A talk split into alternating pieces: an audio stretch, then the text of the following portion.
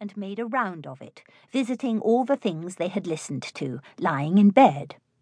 Milking was over, but they met old Silas the farmhand crossing the yard with a great truss of red bracken for the cowshed.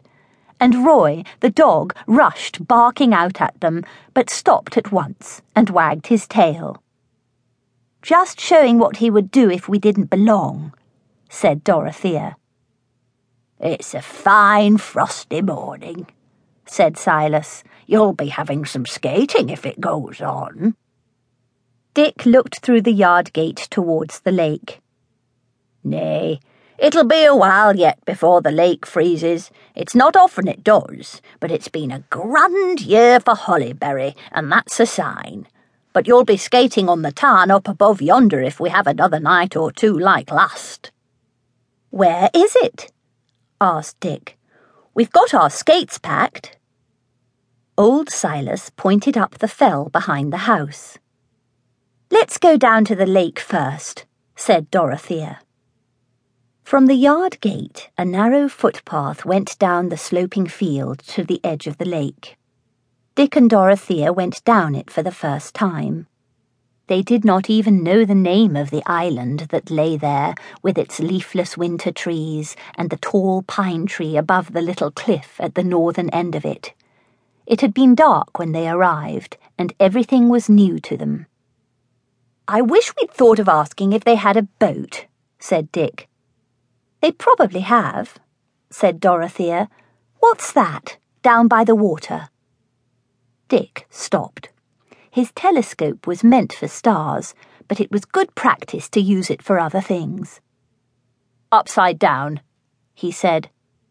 It's a boat, anyhow, said Dorothea. Down at the bottom of the field there were reeds, some on land and some growing in the water. There was a small landing place.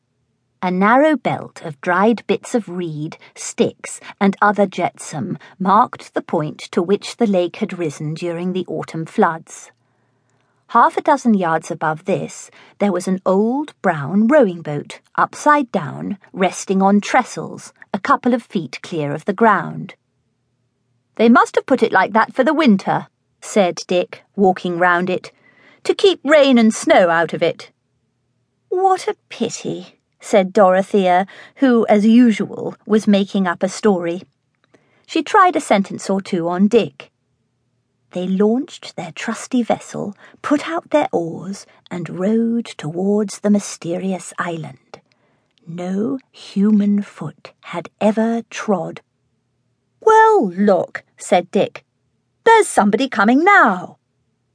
A rowing boat was coming down the lake the only thing moving on the water under the pale winter fields, the dark woods, and the distant snow topped hills. It was moving fast. There seemed to be four rowers, two to a thwart, each pulling on a single oar. Where's your telescope? said Dorothea. She watched the boat cutting its way through the reflections of the hills. The story she had begun to plan was gone. Instead, she was finding another to explain this solitary boat with its four rowers and the two passengers seated in the stern. Carrying a sick man to the doctor, perhaps. A matter of life and death. Or were they racing some other boat not yet in sight? Dick pulled out his telescope again. He rested it on the keel of the overturned boat and with a little difficulty focused it on that other boat that was coming so swiftly down the lake. Hello, he said. Dot, they aren't grown up.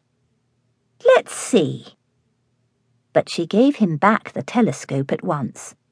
Bother the thing, she said.